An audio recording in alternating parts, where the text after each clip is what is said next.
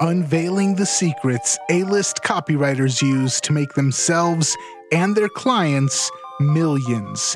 This is the Copywriters Podcast with your host, the world's greatest copywriting coach, David Garfinkel.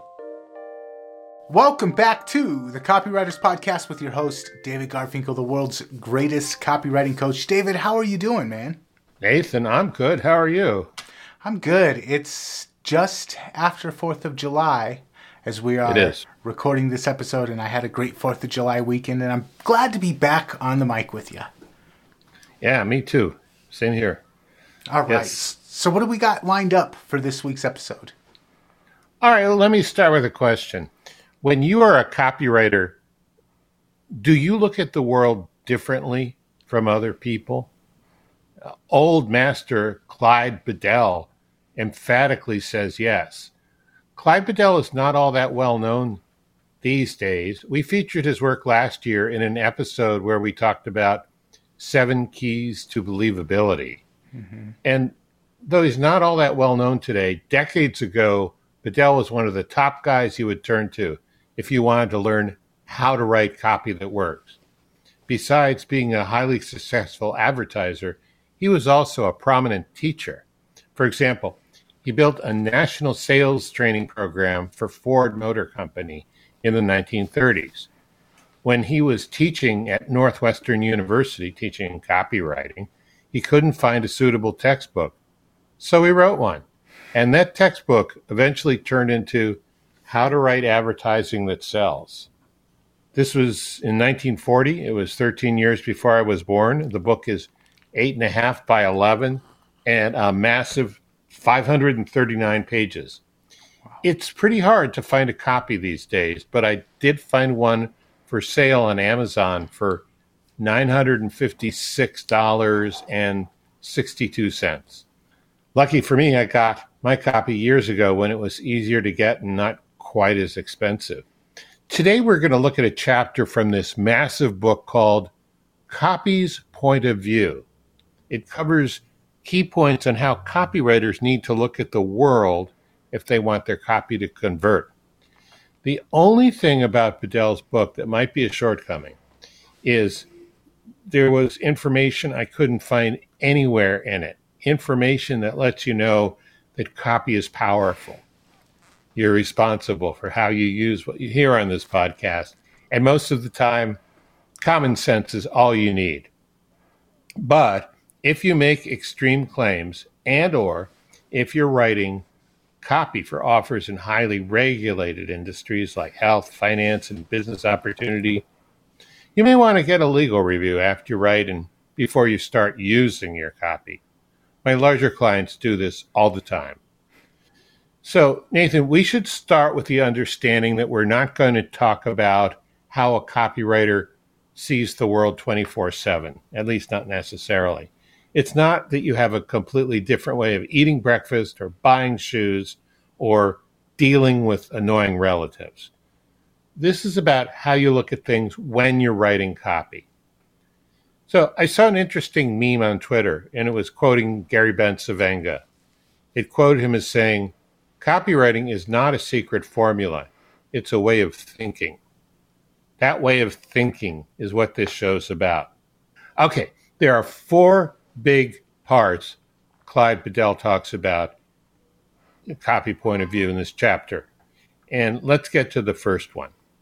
First, the universal appeal is self interest. Now, last week we had A list copywriter Mike Pavlish on to talk about copywriting that works with women prospects. And he pointed out that women are motivated by different appeals than men. Specifically, that men tend to think more of themselves when they buy, more often than not, and women tend to think of others, particularly family, when they buy. So, if we're going to accept this idea, and I certainly do, then how does this apply to the way copywriters think big picture? That is, do women not buy based on self interest? No, I think they do. It's just the context in which they see self interest on the whole, for the most part, that is strikingly different than the way men see it women tend to think of their own self interest in the context of those they are in personal relationships with, far more than men do. I found an old ad that illustrates this idea briefly, and the ad was in a great book by James Twitchell called 20 Ads That Shook the World. Hmm. Okay, this ad is interesting and frankly, it's quite offensive. About the ad, Mitchell, Twitchell writes Has there ever been an ad so deliriously nasty as this? Like a baby robin, the youngster looks up to her caregiver for tenderness and gets a whiff of foul breath instead. The body copy makes it clear that this is yet another case of, quote, young woman who, despite her personal charm and beauty, never seemed to hold men friends, unquote.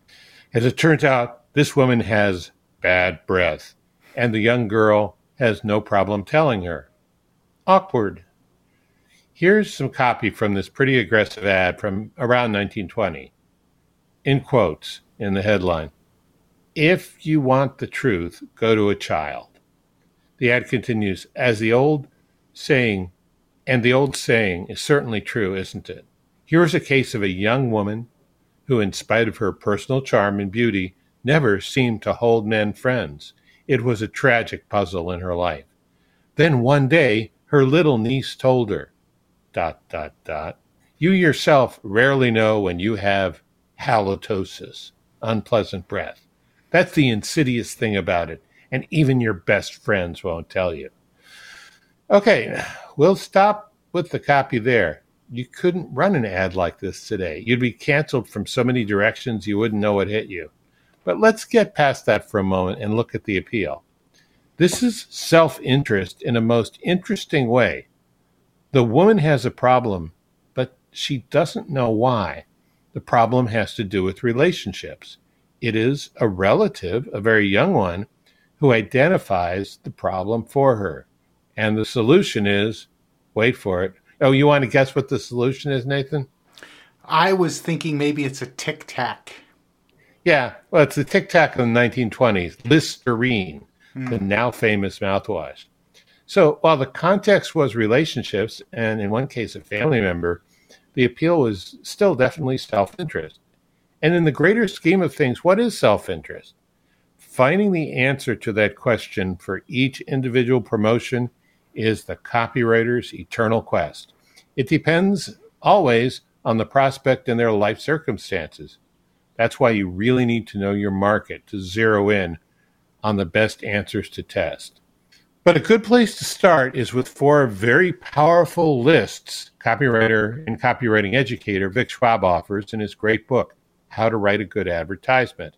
Here are a few of the top ones. People want improved health. People want to be better parents. People like to acquire or collect things. People want to save time. People want to be popular. There are about 35 more, and remember, these are just starting points. Research and testing what you come up with is going to help you nail down the specific self interest that is most appealing to your prospect for any given promotion.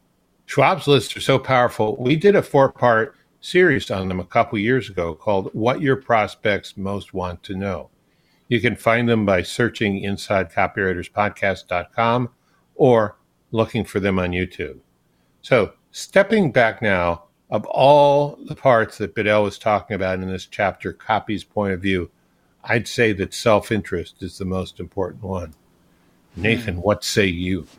We have in the past critiqued some of the views of Ayn Rand.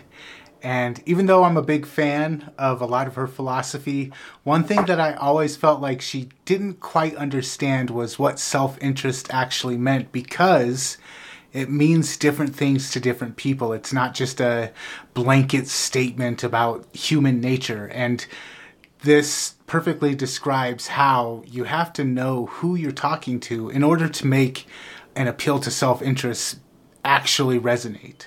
Yeah, I, I would agree. Unfortunately, when you start to do stuff too much by formula and you take it uh, away from the specific and the, the personal, you run the risk of missing the mark by mm-hmm. a wide berth. How's yeah. that for a lot of cliches in one sentence? That's pretty good.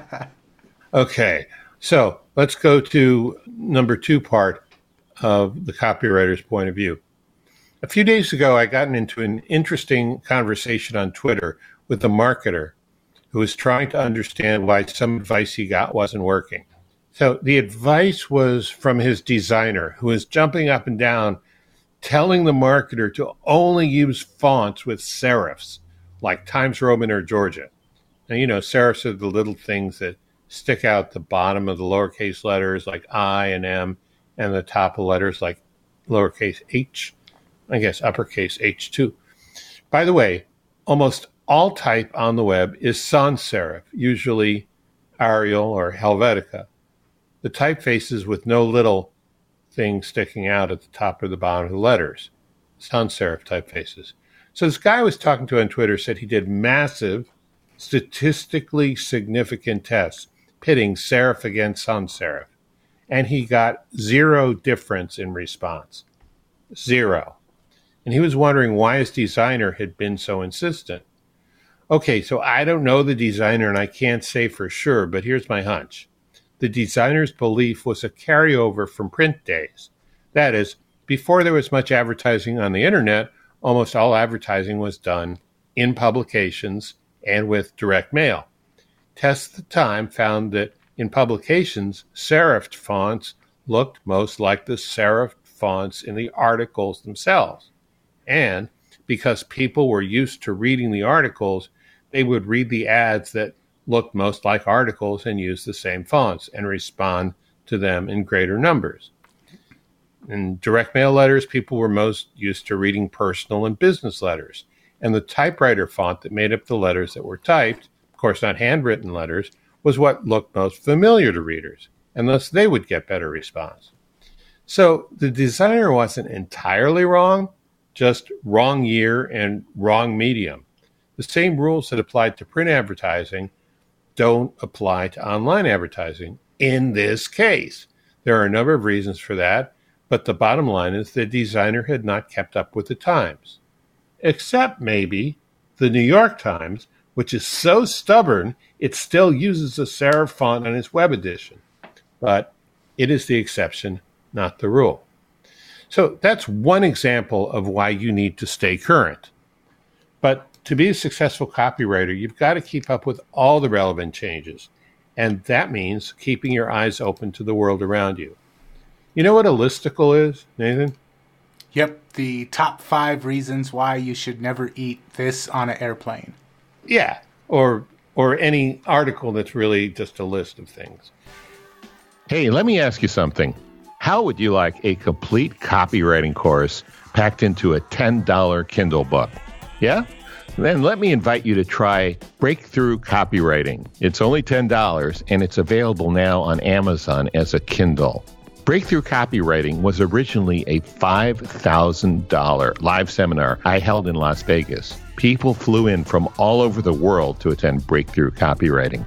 This Kindle book by the same name is a complete version of my four presentations at the seminar. If you would like to dig into copywriting basics or refresh the knowledge you already have, then you'll really like Breakthrough Copywriting.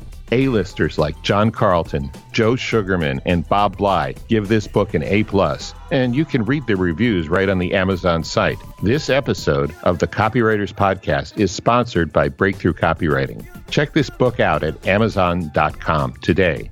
And now, back to the Copywriters Podcast program, already in progress. I saw a listicle recently about things people my age, you know, boomers, okay, boomers, should stop doing. I think it was written by a Gen Zer who had recently discovered all the truths in the world. The article, yeah, the article said that boomers should stop buying and using bar soap. Case you don't know, this is what a bar of soap looks like, and only buy liquid soap, you know, this kind of stuff. And a friend of mine who works at Target told me that the younger people are not buying bar soap anymore, but they now only buy liquid soaps. The listicle didn't give a reason to stop buying bar soap. Maybe it was that the writer thought it was old fashioned, or I don't know. Maybe they thought it didn't work as well as, maybe it's bad for the environment. I really don't know why. But this is important knowledge for me or any other copywriter to have Not the reason why, but the fact that people are not using one kind of soap or another. I mean, if you were to talk about something about, you know, say three inches by two inches by one inch, and you said, you know, the same size as a bar of soap, a lot of people would either consider that old fashioned or obsolete or not know what you're talking about. And your copy will lose a huge amount of credibility if you are playing by yesterday's rules. Even more if you are playing by yesterday's rules and don't know it. In his book, Bedell quotes Claude Hopkins from My Life in Advertising, saying this The most effective thing I have ever found in advertising is the trend of the crowd we go with the crowd. That's the point. With direct response copy, you can only lead the crowd in the direction they're already going. Your experience like that? Yeah, and I would just like to say I don't know if it's because I'm reaching almost boomer status or if just the rapid advancement in the everyday world, but I'm so fortunate that I have a teenage daughter to keep me up on all the new words that people are using and all the new social media platforms and all. Man, I would be so lost without her. yeah, I didn't know what the word mid means. They're using that word a lot. Have you heard it? I work in the cannabis industry, so yeah, mids is a word that gets thrown around a lot, or mid. And what does it mean? It means mid grade. It means less than desirable. Ah, thank you. I'm I'm still a boomer. I can't change that, but I can learn a few things. All right, let's go to part number three. People are emotional. Duh. But this one's trickier than it sounds. What it means is people respond to copy that stirs the emotions in them, but not necessarily to emotional language itself. We could look at a lot of examples from modern copy but since this is an Old Masters series episode, let's look at some copy from the original Old Master himself, Claude Hopkins. A little background before we get into the story. Claude Hopkins was a copywriter who put his money where his typewriter was.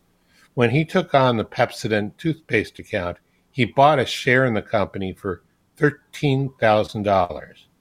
From that investment, he received over time $200,000 in dividends and eventually sold what he paid $13,000 for for $500,000. Sounds like crypto, right? Hmm. In the 19 in the 1920s, Pepsodent was a decent product with a bad advertising and poor sales. By the time Hopkins worked his magic on it, the brand was number 1 in toothpaste and stayed that way up until the 1950s. So, how does people are emotional fit into all of this? Check out a few paragraphs of copy from one of his ads. The headline is Magic lies in pretty teeth. Remove that film. What film, you might ask? Hopkins steps up right away to tell you. Why will any woman in these days have dingy film on teeth? There is a way to end it. Millions of people employ it. You can see results in glistening teeth everywhere you look. This is to offer you a 10 day test to show you how to beautify the teeth. Film is cloudy. Film is that viscous coat you feel. It clings to the teeth, enters crevices, and stays. When, when left, it forms the basis of tartar. Teeth look discolored, more or less. But film does more. It causes most tooth troubles. It holds food substances which ferment and form acid. It holds the acid content in contact with the teeth to cause delay. Germs breed by the millions with it. They, with tartar, are the chief cause of pyorrhea. Okay, let's stop there. Enough. What is pyorrhea, by the way? It's inflammatory gum disease. Not fun. You could argue that this copy is very factual and scientific, and I would agree with you. However, the important thing here is that the prospect reading this ad is not likely to read it objectively. It comes across as a terrifying warning about all kinds of problems with teeth and gums. And the irresistible offer of a free 10 day tube of Pepsodent to prevent or cure all these problems is nearly irresistible. And that is how Claude Hopkins took Pepsodent to the number one spot in toothpaste. He knew that people are emotional, but they are more trusting of emotions brought about by a series of facts rather than emotional statements. Mm. That's why he was so successful. As a copywriter yourself, once you have done your research, you could be tempted to lay out an impressive series of facts and state a list of valuable product features in your copy. But that by itself is not enough. You need to present your information in such a way as to stir an emotional reaction in your prospect. Hmm. Emotion is what motivates people to buy. Some logical facts later to prove your claims can seal in the desire by justifying it on the part of your prospect. But emotion needs to lead the mind and heart of your prospect because it is emotion that motivates.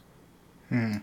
I think about copywriting on product design and packaging and a lot of times the emotional appeal is on the front. The person with the sexy abs or the kids having fun playing outside during the summer or whatever the desired emotional state is on the front of the package. And then you flip it around and it's got all of the tech specs uh, 40 inches by 48 inches or made of high quality durable whatever it's the same thing. It's the emotions leading and then the justification with the logical facts following. But I like what you explained is combining them together and using the logic to drive the emotion instead of separating them. That was a kind of an aha moment for me. Yeah, and and I, I also like the model of the package with the emotion on the front. It's, it's a great metaphor as well as an actual thing. cool. All right. The fourth part, big part, is called Get Down to the Individual. And let's start this part of the copywriter's point of view with some ideas from Hollywood, because Hollywood has a strong and successful track record of taking big ideas and presenting them through a message about the individual. I saw the great actor Harrison Ford the other day on Chris Wallace's interview show on CNN. Ford is a strong and angry advocate for fighting against the destructive effects of climate change. When Wallace asked him how to get more people on his side, he used the words human scale, meaning the more you can reduce a global issue to something involving individuals, the more successful you will be in your messaging. Another example Mario Puzo, author of The Godfather, gave Michael Corleone an important speech in which he expresses the sentiment about human scale in fairly unforgettable terms. So before he goes off on a mission to kill someone, Michael says the following to Tom Hagen, the Godfather's lawyer and consigliere Tom, don't let anyone kid you. It's all personal, every bit of business. They call it business, okay, but it's personal as hell. You know where I learned that from? The Don, my old man, the Godfather. If a bolt of lightning hit a friend of his, the old man would take it personal. He took my going into the Marines personal. That's what makes him great, the great Don. He takes everything personal. Like God, he knows every feather that falls from the tail of the sparrow, or however the hell it goes. Right? So, two very different examples of a key principle human scale. It's personal. And when it's personal, it's human scale, it makes an impact. Now, the human mind can certainly grasp large concepts and understand big numbers, but copywriters know that statistics and abstractions don't have a fraction of the emotional impact of a story about an individual. Or thinking of or addressing the prospect in your copy not as a market or some faceless avatar, but as a living, breathing human being. So that's the fourth part of the copywriter's point of view. Follow the crowd for trends for sure, but when you're writing, you want to get down to the individual. Yeah, so again, it's not an either or, it's a combination of the both. We want to use logic and we want to use emotions. We want to know where the crowd is going, but we also want to be able to reach out and directly communicate with the individual inside of that crowd. Yeah, it's like a paradox. It's like the more you can think of a specific person, even one you know, and talk directly to them, the more it feels like it was directed just to the prospect, even they're they're an entirely different person. I don't know why mm-hmm. that is, but I I see that repeatedly, and I've experienced that many times too. All right, so so let's wrap up. We've got the big four from the copywriter's perspective. First, the most universal appeal is self interest, but remember to frame self interest in the same way your prospect does. Second, you need to keep up with your market. When things change and you don't, you risk not connecting with your market. Once they conclude you're out of touch or too old fashioned, you might lose any chance of making a sale. Third, copywriters understand that people are emotional and arguments that lose their that touch their feelings are much more likely to succeed based on arguments that come across strictly as neutral, logical facts. And finally, the copywriter's mindset emphasizes the individual. You're writing to one person. You're describing things in a human scale. Not all the time, but most of the time. So Bedell, the author, Bedell has some other parts of the copywriter's mindset we haven't gotten into because there's only so much time. And in my opinion, these are important, but not nearly as important as the other ones. One of these is that people are gregarious. We're social animals. Introverted copywriters tend to overlook this, but it's a fact. Another is to keep your marketer, the business owner, and the business mostly in the background. People are more interested in themselves and when they're in buying mode than they are in the person or company who created the product and all the trials and tribulations they went through to bring the product to market. So that's it for now. Any final thoughts before we wrap? I'm just going to add one thing. The last point that you were talking about, speaking to the human crowd, but trying to get down to the individual. One very common mistake that I see, especially new copywriters make or business owners that are trying to write their own copy, is getting caught up in the fact that they're using one to many broadcasting like emails or social media. And so they start off their messages with, hey, y'all, or hey, everybody.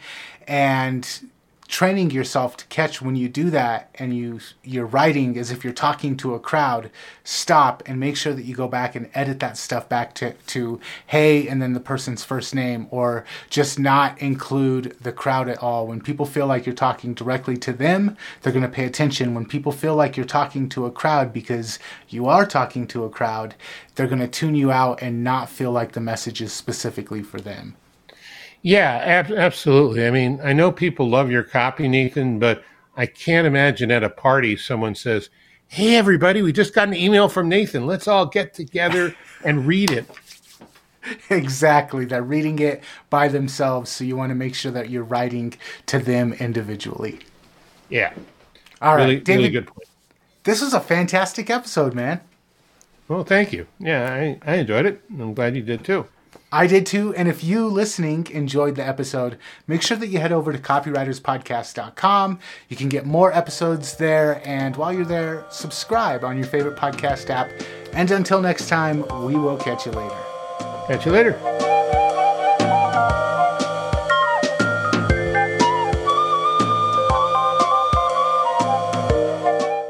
Hey, did you enjoy today's show? Want to help get it into the ears of more listeners? Be sure to subscribe, rate, and review on your favorite podcast app. This is the Copy and Funnels Podcast Network.